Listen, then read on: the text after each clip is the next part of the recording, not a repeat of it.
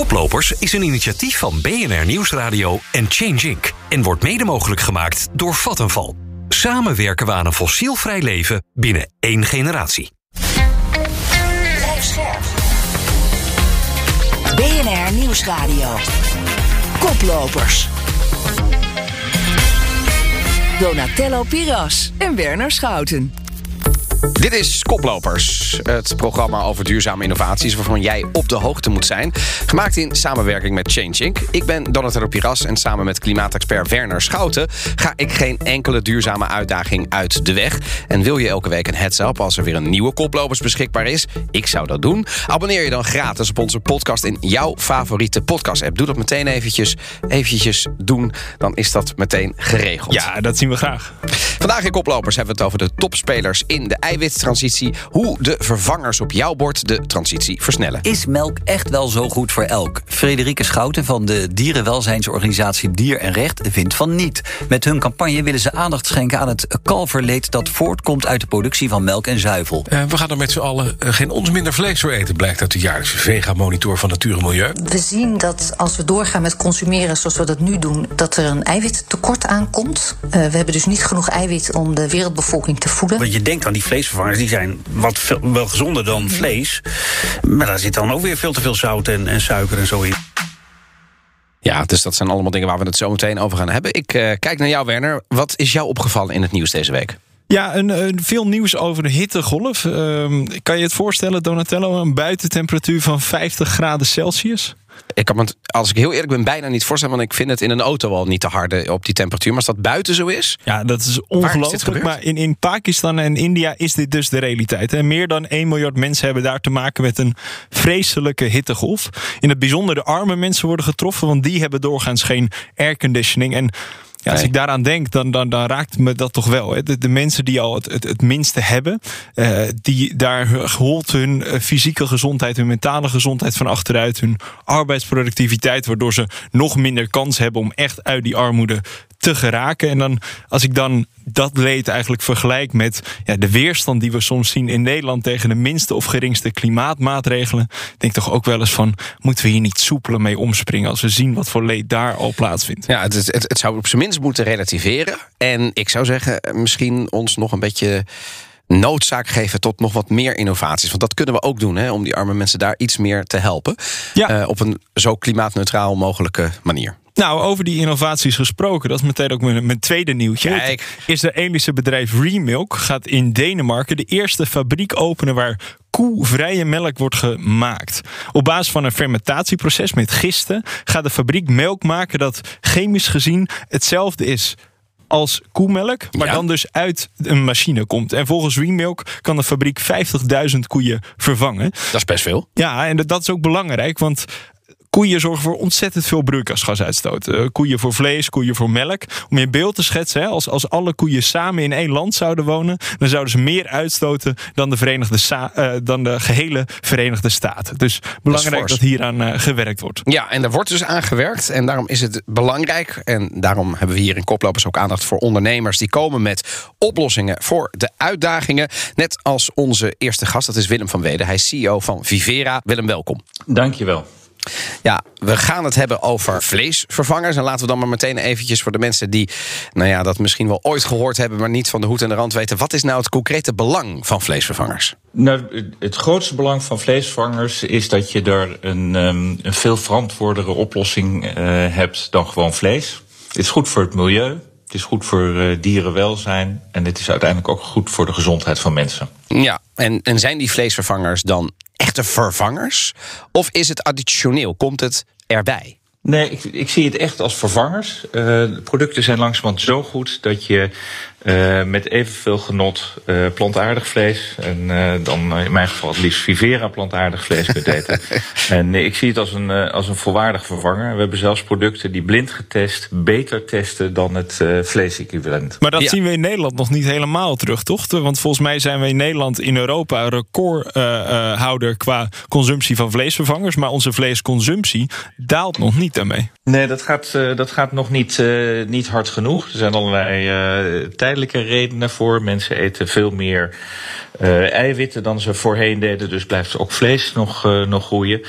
Maar langzamerhand is er wel in 50% van de Nederlandse huishoudens af en toe plantaardig vlees. En in, in, in, in een wat kleiner deel heel regelmatig. Dus het gaat wel de goede kant op. Maar het mag, mag nog veel harder. Ja, als we gaan kijken naar. Hè, dan blijven we nog even die helikopterview hebben. We uiteindelijk moeten we natuurlijk wereldwijd een, een, een vervangingsvraag hebben. Want we hebben een groeiende populatie. Als je net vraagt aan professor Leerden Hartog, die is buitengewoon hoogleraar duurzame diervoeding in productieketens. Die gaat over de hele keten. Ja, die zegt in 2035 is het aandeel vervangers, eiwitvervangers, 11% van de wereldwijde consumptie. Dat is nu nog net geen 3%. Dat is wel hard, maar het is niet 100%. Moeten we hier blij mee zijn met zo'n cijfer? Nou, ik, ik vind het nog een wat pessimistische, uh, pessimistische view.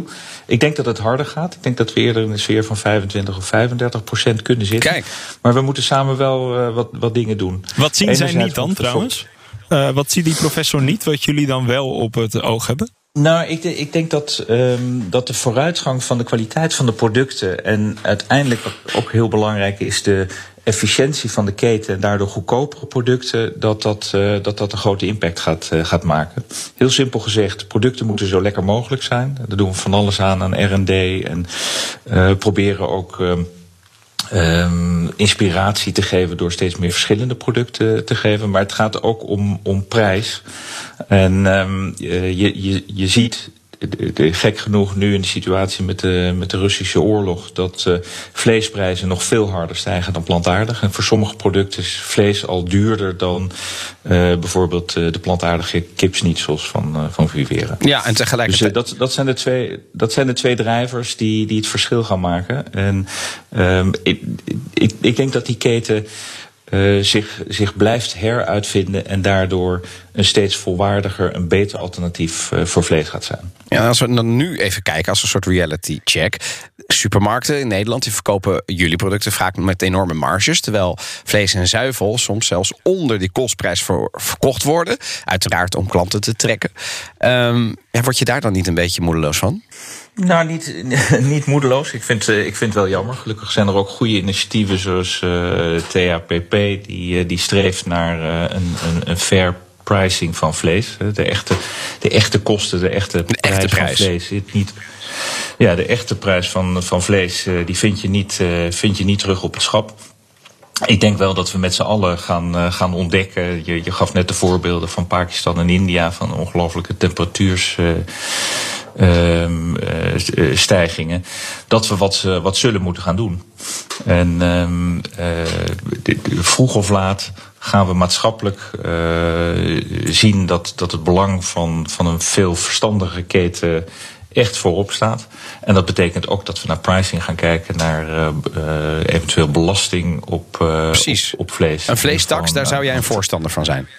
Nou, ik, ik, denk dat je heel goed moet kijken naar hoe je alle belanghebbenden daarin met respect uh, behandelt. Maar uiteindelijk de echte kosten van vlees doorbelasten lijkt mij. En gaan we daarmee die, die 50% vleesvervangers, wat jullie voor ogen hebben in 2035, gaan we dat daarmee halen? Of zeg je daarvan, nou, er is nog meer nodig naast een echte prijs?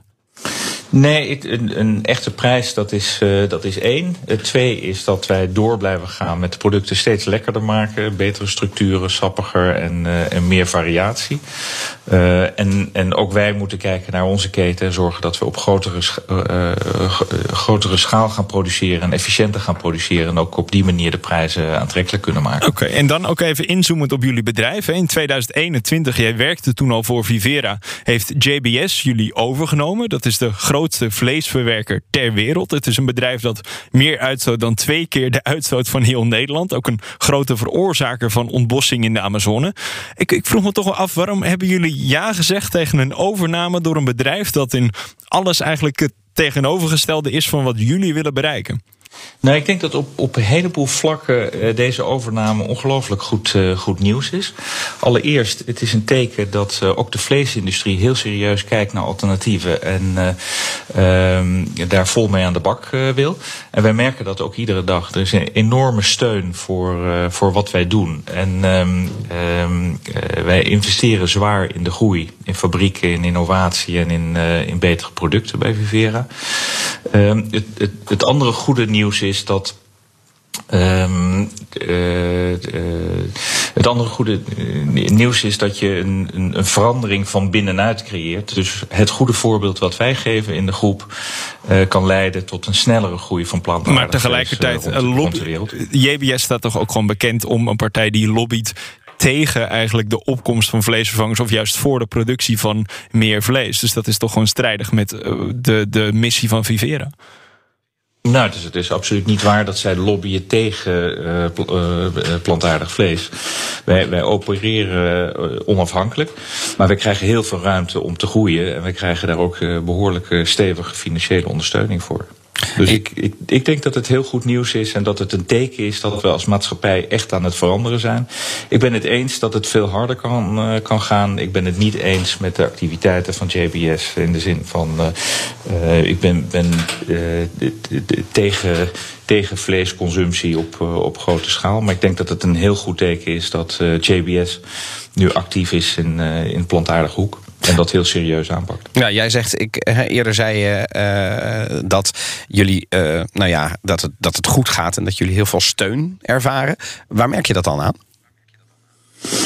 Nou, uh, uh, wij merken dat de plannen die wij voorleggen aan, uh, aan JBS, die plannen zijn zeer ambitieus. Die zijn ook nog ambitieuzer geworden sinds wij onderdeel zijn van de groep. Dat die zonder enige aarzeling worden geaccepteerd en ondersteund. En, en dat, dat, betekent dat er veel kapitaal geïnvesteerd wordt in de fabrieken die we bouwen, in de merken die we, die we ontwikkelen met, met Vivera en, en de productontwikkeling die we doen. Uh, dus dat is, uh, dat is het grootste teken van, uh, van steun. Tot slot, heb je nog een advies voor ondernemers die zelf bezig zijn met verduurzaming? Um, ja, ik, ik, denk dat het obvious is. Um, uh, de jonge generatie is de generatie die inziet en die ook uh, het belang gaat voelen van, van echt verduurzamen. Mijn eigen generatie begrijpt het wel, maar, maar zal, de, zal de consequenties zelf niet, niet dragen. Dus het zijn de jonge mensen die het hardst vooruit helpen, die het best begrijpen wat, wat de positieve impact kan zijn. Ja, maar mijn generatie, als mijn generatie op de bestuurstoelen komt, dan is er natuurlijk de pleuris al wel uitgebroken. Dus dan moet het uiteindelijk ook bij de, bij de oudere generaties uh, ook postvatten en, en een verandering in gang brengen. Dat ben je met me eens, toch? Ja, nou goed, ik ben als uh, 50-plusser ben ik me denk ik ook uh, redelijk bewust uh, dat ik, waar, ik, waar ik mee bezig moet, moet zijn. Maar ik, ik geniet van het werken van, van, van steeds jongere mensen. En ehm, zeker in de vernieuwing en zeker in de ontwikkeling van producten. En het vooruitkijken naar wat we allemaal gaan bereiken. Dankjewel, Willem van Weder, CEO bij Vivera.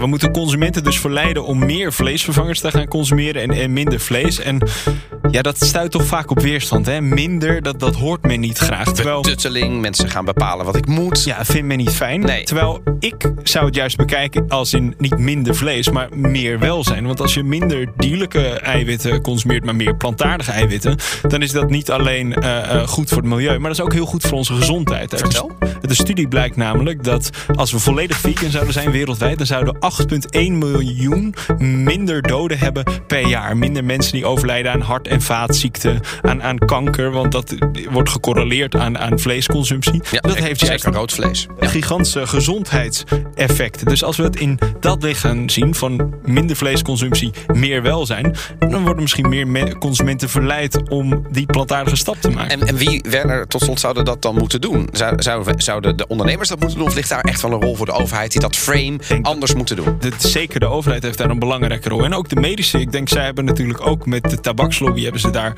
ja. flink tegen geageerd. Misschien dat dat ook hier met voedsel kan worden gedaan. Meer activistische artsen.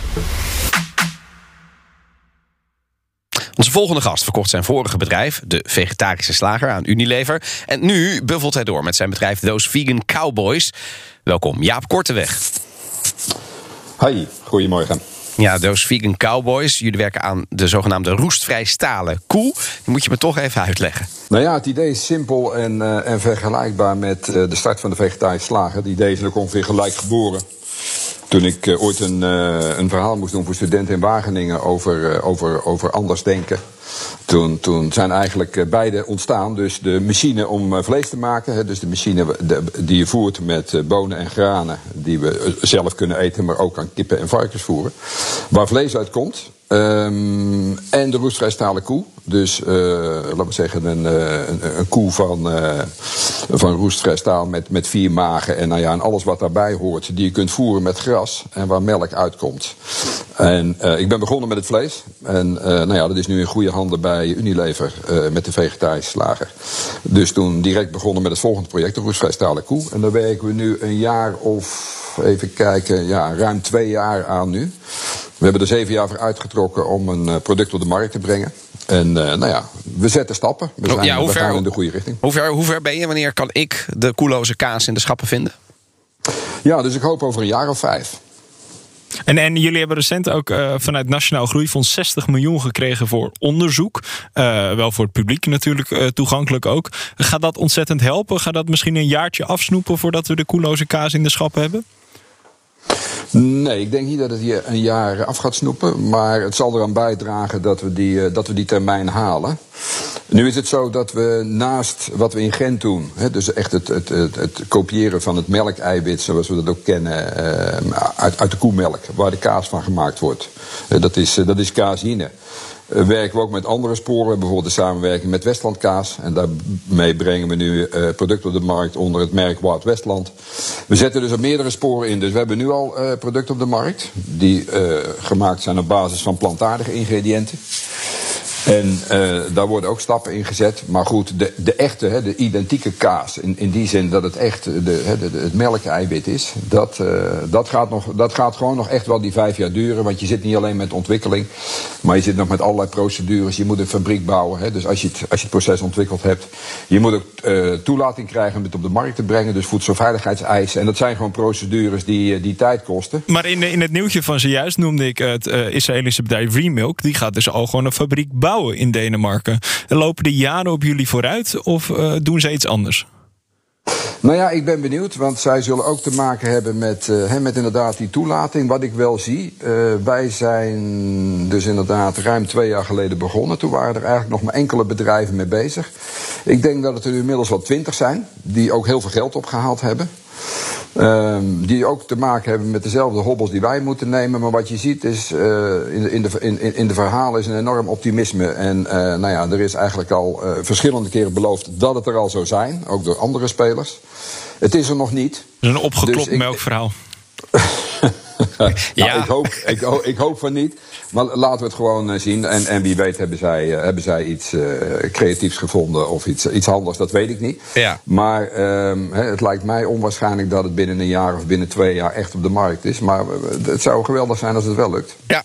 Nu is het wel zo dat wij ook wel een complexere route hebben gekozen door gras te gebruiken. Dat, dat daarin zijn we de enige. Hè, dus we willen uiteindelijk uh, toe dat we inderdaad die roestvrijstellen koe met gras kunnen voeren. Wanneer je dat bijvoorbeeld doet met suiker, uh, dan, dan kun je wat sneller uh, zijn in je ontwikkeling. Ja, precies. En, um, en, en dat is wel een route die de meesten kiezen. Um, dus, dus vandaar. We, we, zullen niet de snelste zijn, maar we hebben dit met, uh, vooraf met wetenschappers bekeken. Ik heb er zelf allemaal geen verstand van. En die hebben gezegd, als het lukt van gras, is dat wel de meest duurzame route. Omdat gras een, een product is wat wereldwijd op een hele natuurlijke manier groeit. Hè? Dus wat, wat heel weinig ja. of, of, geen kunstmest nodig heeft en, en, en, en bestrijdingsmiddelen en zo. Dus daarom zou het wel het mooiste zijn. En het is natuurlijk ook wat de koe nu van nature eet. En waar de melk dus van gemaakt wordt. Laten we even. Je zei, ik heb daar niet zo, allemaal niet zoveel verstand van. Je hebt wel verstand van ondernemen. Laten we eventjes gaan kijken naar cijfers. Nederlanders consumeren nu nog zo'n 4% van hun zuivel uit plantaardige alternatieven. Um, en uiteindelijk willen we natuurlijk weten: gaat dit dan een vlucht nemen richting 2030, 2035? En hoe belangrijk is smaak daarbij? Ja, smaak is alles. En, um, en, en, wat je ziet is dat er best wel aardige melkalternatieven zijn. Die zijn ook succesvol. Dus de, de havermelk, de sojamelk, nou ja, er zijn, er zijn allerlei varianten. En dat groeit hard. Maar wat je ziet is dat de kaas nog een probleem is. En ehm, we hebben nu bijvoorbeeld met uh, Wild Westland hebben we een crème kaas op de markt of een, of, of, een aantal varianten. Dat gaat dan goed. Maar, maar een harde kaas, dat is, dat is gewoon nog een hele lastige. En uh, vandaar dat wij ook deze route gekozen hebben die meer tijd kost. Maar wel het uitzicht biedt op ook kaas, waarmee je uh, de kaasliefhebber aangenaam kunt verrassen. Het is dus nog wachten op, op de harde kaas. Nou zien we dus in Nederland en in Noordwest-Europa al wel een trend naar steeds meer plantaardige producten, plantaardige eiwitten. Op andere plekken in de wereld, zoals bijvoorbeeld China, daar komt er juist een steeds grotere middenklasse die steeds meer geld over heeft voor vlees en zuivel. Ik, dat baart mij toch best wel een beetje zorgen als je denkt van die gaan straks ook allemaal aan het vlees en de zuivel.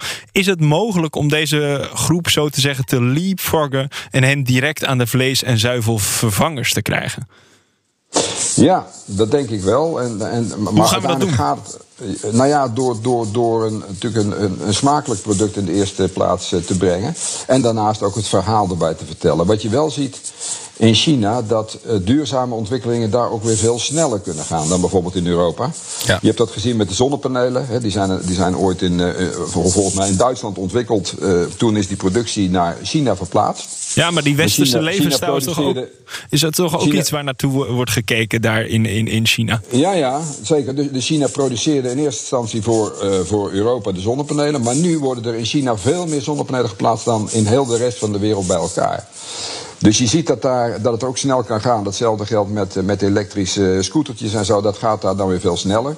En met allerlei uh, online uh, systemen, betaaldiensten en zo. Dus ik, ik heb zelf het gevoel dat het in China, dat het misschien nu nog. Hè, we zijn trouwens ook hè, met, de, met de vegetarische slager bijvoorbeeld in China op de markt. Maar uh, dat het misschien wat langer duurt. Maar als we het in China helemaal te pakken hebben, dan kan het ook wel heel snel gaan. En dat ze ons ook weer inhalen. Dus wat jij zegt, hè, dus die, inderdaad die groeiende consumptie van vlees daar.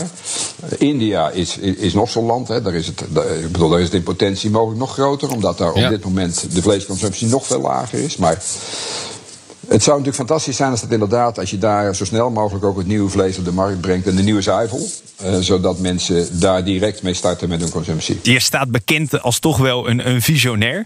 Verwacht jij dat we in de toekomst helemaal vegan gaan worden als samenleving? Het is in ieder geval wat ik hoop. Ik hoop echt dat we het dier als productiemiddel, eh, dat, dat, eh, dat we dat af gaan schaffen. Zoals ook in het verleden de, de trekpaarden en de ossen, hè, die voor de ploeg stonden, die, die het, eh, het, het transportwerk deden. Nou, 100 jaar geleden waren er nog miljoenen dieren in gebruik door de mens. En, en, en nu zijn de trekpaarden met uitsterven bedreigd, omdat ze geen functie meer hebben. Dat hebben we vervangen door tractoren, door vrachtwagens, elektrisch vervoer nu. En het zou fantastisch zijn als ook die slagdieren, dat die uiteindelijk ook eh, gaan verdwijnen, omdat we ze niet meer nodig hebben. Ja. En het fijne daarvan is van die hele transitie dat de wereld veel groter wordt. Hè? Want nu wordt 80% van het landbouwareaal wordt gebruikt voor de veehouderij. En het levert maar 20% van de calorieën. Dus het is een hele inefficiënte vorm. Met 20% puur plantaardige productie, dus het fruit, de, de groenten, de aardappelen, die we direct aan mensen voeren, leveren we 80% van de calorieën. Dus uh, wanneer we die omschakeling maken naar het nieuwe vlees en de nieuwe zuivel, op basis van planten, dan kunnen we met de helft van het landbouwareaal wereldwijd toe, zelfs met die groeiende wereldbevolking. En dat is natuurlijk ontzettend goed nieuws om allerlei redenen. Hè? Ook voor de biodiversiteit, voor de, voor de natuur. Dus um, Ja. uh, nou ja, op zich een heel positief scenario wanneer we erin slagen om dit, om dit gewoon op een goede manier vorm te geven. Dankjewel, Jaap Korteweg, CEO van Those Vegan Cowboys. Nou, Donatello, als je het zo hoort, eh, vegan mozzarella uit de roestvrij stalen koe, is dat iets voor jou? Ik zou bijna eh 100% ja zeggen. Er is wel één maar. Die smaak is wel belangrijk. Ik weet natuurlijk heel goed hoe die mozzarella smaakt. Ik proef hem nu al. Ja. Hij moet er natuurlijk wel dicht tegenaan zitten. Want, en, en, en, en dan vraag ik me dus af... Ja, als dat zo is, ja, dan is het denk ik heel makkelijk, heel makkelijk uitvoerbaar. In de podcast eh, praten we nog even door. En we spraken er al kort even over met eh, Willem over de vleestaks. Recent eh, ook nog in het nieuws geweest. Heel veel weerstand opgewekt. En de stelling die we eigenlijk jullie voor zouden willen leggen is... er moet een vleestaks komen. Om te beginnen bij jou, Jaap. Hoe kijk je daarnaar? Uh, nou ja, wat Willem daarover zei, daar ben ik het helemaal mee eens. Dus dat je de werkelijke kosten in rekening moet brengen. Uh, in ieder geval. Hè, dus de, de, de, de, aan vlees zitten nu nog heel veel verborgen kosten. Als het gaat over de belasting van ons uh, milieu. Die moeten er in ieder geval bij. En dan is het eigenlijk geen vleestaks. Dan moet je het ook niet zo noemen. Dan is het gewoon de werkelijke prijs van vlees. Het is gewoon echt de maatschappelijke kosten eigenlijk meenemen in de prijs. Zo moeten we het zien. Ja, want die zullen we uiteindelijk ook moeten betalen. We, we leven nu een beetje op de pof, maar daar moeten we natuurlijk vanaf. Ja, maar tegelijkertijd, in, in hoeverre is dit dan... Hè, dat is natuurlijk dan altijd de kritiek van mensen die zeggen... ja, dat is heel elitair. Hè, want er zijn natuurlijk mensen die in, laten we zeggen... de lagere sociale klasse zitten. Die kunnen helemaal zo'n vleestaks niet betalen. Dan wordt het juist een elitair product. En die mensen, ja, die lappen prima gewoon eh, een paar procentpunten erbij. Voor hun is het geen probleem. Ja, nou ja, daar moet je dan wat aan doen. En daar kun je ook wat aan doen. Daar zijn allerlei mogelijkheden voor. Bijvoorbeeld, eh, wa- wat, nu, wat nu speelt, is eh, de btw-verlaging op groente en fruit. Dat Ja. zou je ook op het, nieuw, op het nieuwe vlees kunnen doen, waarmee je dat goedkoper maakt. Dus dat je ervoor zorgt dat. De en, en, dus het is geen belasting, het is gewoon de werkelijke prijs betalen. En dat geldt ook voor het nieuwe vlees. Hè. Daar moet je ook eh, de werkelijke prijs voor betalen, het plantaardige vlees. En Willem, zie jij dat ook zo?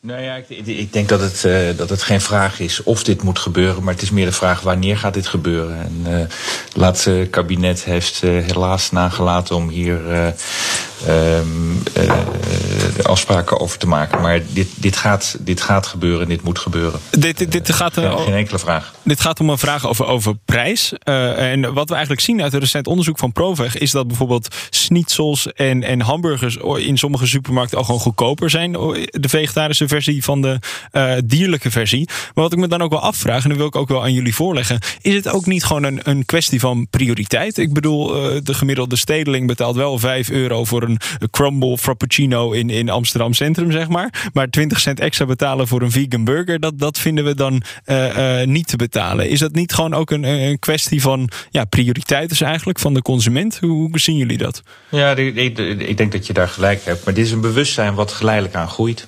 We hadden het al eerder over jongere consumenten. Die zijn daar eh, meer bewust, bewust van. En die, die willen graag nuttige en goede, goede dingen doen.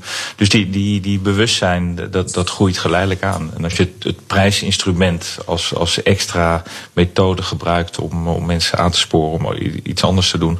dan versnel je dat. En, en Jaap, als, als vegan cowboy in toch wel een land dat wordt gekenmerkt door een sterke boerenlobby ook. Hoe gaan we dat bewustzijn voor plantaardige eiwitten verder brengen?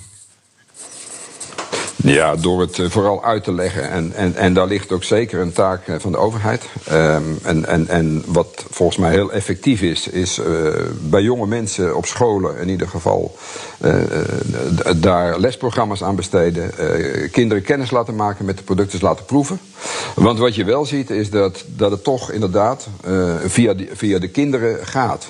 Dus- dus ik, ik hoor zoveel mensen van, zelfs ook jonge ouders die door hun kinderen aangespoord worden om eh, vaker eh, het nieuwe vlees en de nieuwe zuivel te kiezen, hè, plantaardig te eten.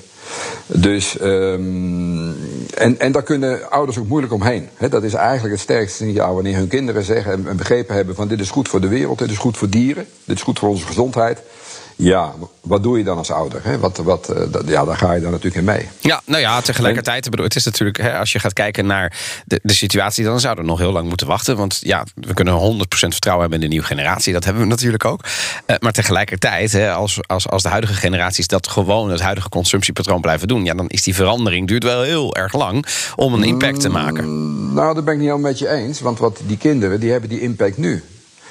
Als die kinderen daar vandaag, en als daar een lesprogramma is geweest vandaag, dan heeft dat vanavond impact. Dan vertellen ze dat tegen hun ouders. Die gaan die producten kopen voor de kinderen. En die gaan zelf ook een hapje nemen. En die denken, oh, dat is, dat is verrassend goed. En, zo, en dan kan het dus heel snel gaan. Dus via het onderwijs. Ja, ik denk dat dat een hele belangrijke route is. En, en, en een nuttige route en ook een relatief voordelige route. Hè? Want, want ik bedoel, wat, ja, eh, nou ja, goed. Hè? Er zijn lesprogramma's, maakt, maakt dit daar onderdeel van. Willem, eh, eh, is Vivera, komt die ook al in de klaslokalen langs? Ja, wij, ehm, wij kijken ook naar, eh, naar- scholen. En eh, bereiken ook eh, jeugd via social media en TikTok, waar veel, veel jeugd aan, aanwezig is. Ik, wat ik nog wilde toevoegen is dat we in Nederland sterker dan in de rest van Europa een stikstofcrisis hebben.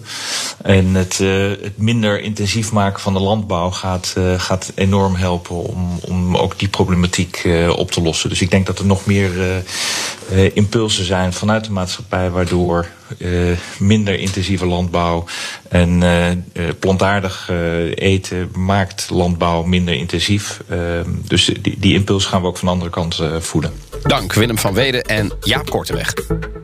Dank voor het luisteren naar Koplopers. En wil je iedere week op de hoogte gehouden worden... wanneer er weer een nieuwe aflevering voor je klaarstaat? En natuurlijk wil je dat.